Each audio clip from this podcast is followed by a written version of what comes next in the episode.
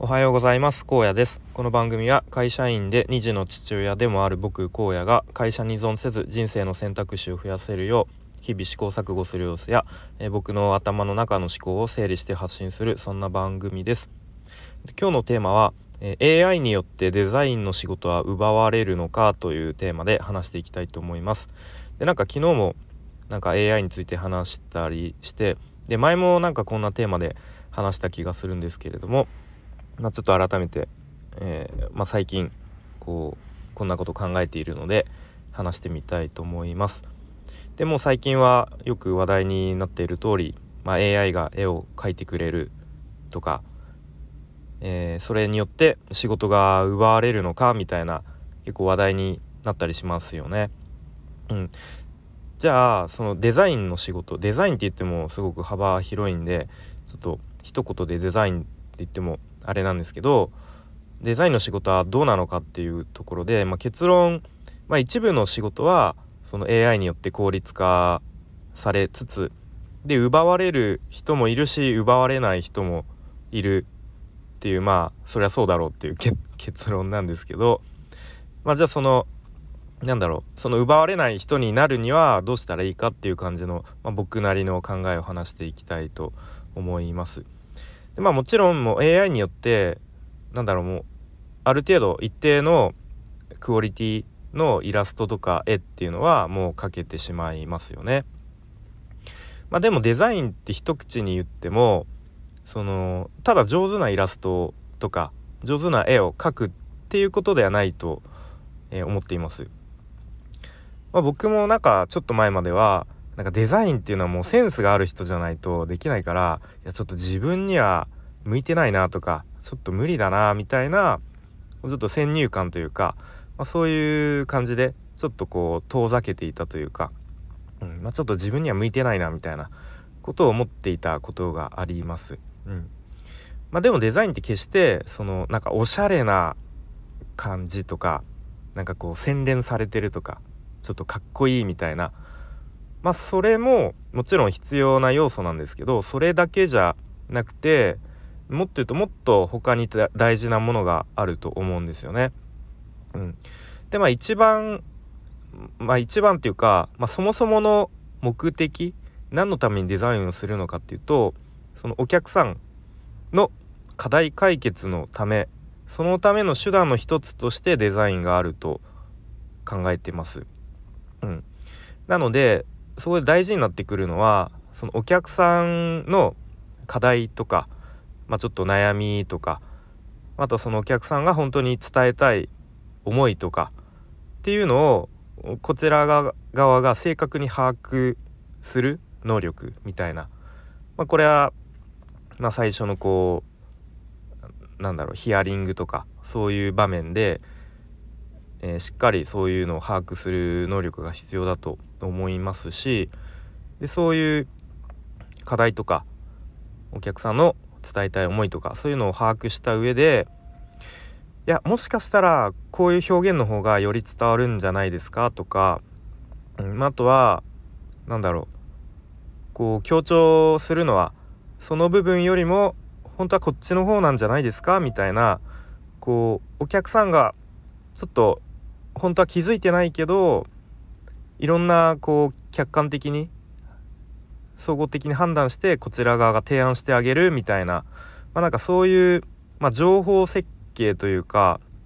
そういうところがすごく大事なんじゃないかなと思っています。はい、で、まあ、この辺がすごくそのお客さんにとってあ確かにそうですねみたいな感じで思ってもらえるとお客さんの満足度も上がるし、まあ、例えばそれによって、まあ、ただ満足度上がるだけじゃなくてなんだろう、まあ、例えばウェブウェブのバナーとかだったらクリック率が上がったりとかまたウェブサイトからの申し込みがすごく増えて売り上げにつながりましたとかなんかそういう数字上の結果にもきっとつながるんだなと思います。まあもちろんそのためにはその、まあ、デザインデザインというか、うんまあ、情報設計以外にも、まあ、マーケティングの知識だったりとか、まあ、ライティングはもしかして結構 AI の得意領域かもしれないですけど、まあ、そういうちょっとしたライティングの知識とかも必要になってくるとは思います。うん、なので、まあ、逆にこの辺のそういう情報設計とかお客さんのなんだろうなのとのその対話とかヒアリングとかその辺の重要性が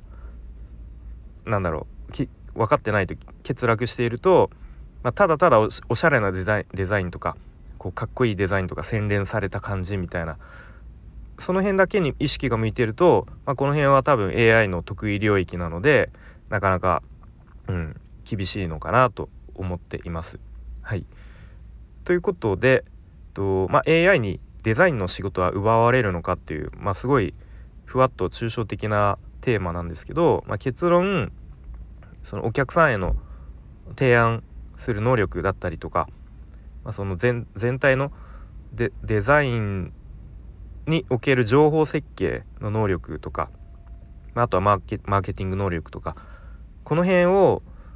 こう自分なりに磨いていけば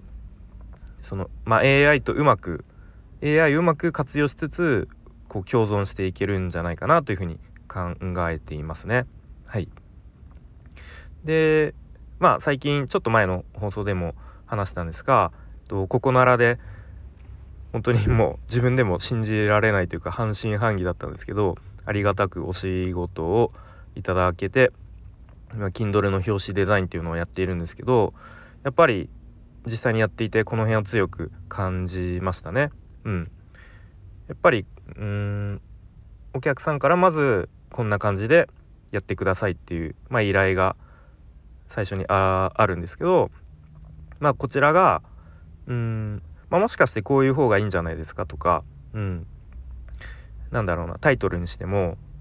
こうこういうタイトルの方がこうよりターゲットに刺さるんじゃないですかみたいな、うん、そういう提案をしてあげるとまあお客さんもすごく喜んでもらえくれるしうんまああとはそのもしかしたらその Kindle の表紙デザインってもうそういうサービス山ほどあるんですけどもしかしたらあのー、中身をまあ、読まずにそういうデザイン表紙だけやるっていう人もいっぱいいると思うんですけど、まあ、僕は今回その中身の本文ですね、まあ、読んだ上で、うん、あちゃんとこういうことを伝えたいんだなとか、うん、そういうことを理解した上で提案してあげられるとまたえっ、ー、とうん、お客さんもあちゃんと中身読んでくれたんだなとか思ってもらえると思うし、うん、よりそうですね、えー、満足してもらえるんじゃないかなというふうに思っています。はい、ということでちょっと最後話が脱線しましたが今日は AI によってデザインの仕事が仕事は奪われるのかという話をしてきました。え最後にちょっとお知らせをさせてください。で、お知らせをもう知ってるよという方は、この辺でいいねをポチって押してくれたり、えコメント一言書いていただけると嬉しいです。はい。で、えー、お知らせとしては、スタイフでこんな企画をやっています。え、荒野ちょっと話そうやと題して、えー、僕、荒野が皆さんの、え壁打ち相手になったりとか、まあ、あとはちょっとしたお悩みとか愚痴なんかを、まあ、僕でよければ聞きますよという企画です。でまあそれによって僕自身もちょっとした気づきや学びがあると、うんえー、いいなという思いでやっております。で基本的にスタイフの URL, URL 限定のコラボライブでコラボじゃないか、えーと、僕のライブに招待して、えー、クローズドな場でお話しして特に収録して配信とかも考えていないので、まあ、お気軽にお話しできるかなと思っています。えー、ご興味ある方はスタイフのレターやツイッターでつながっている方はツイッターの DM なりで直接ご連絡ください。よろしくお願いします。はいということで今日も最後までお聴きいただきありがとうございました。バイバーイ。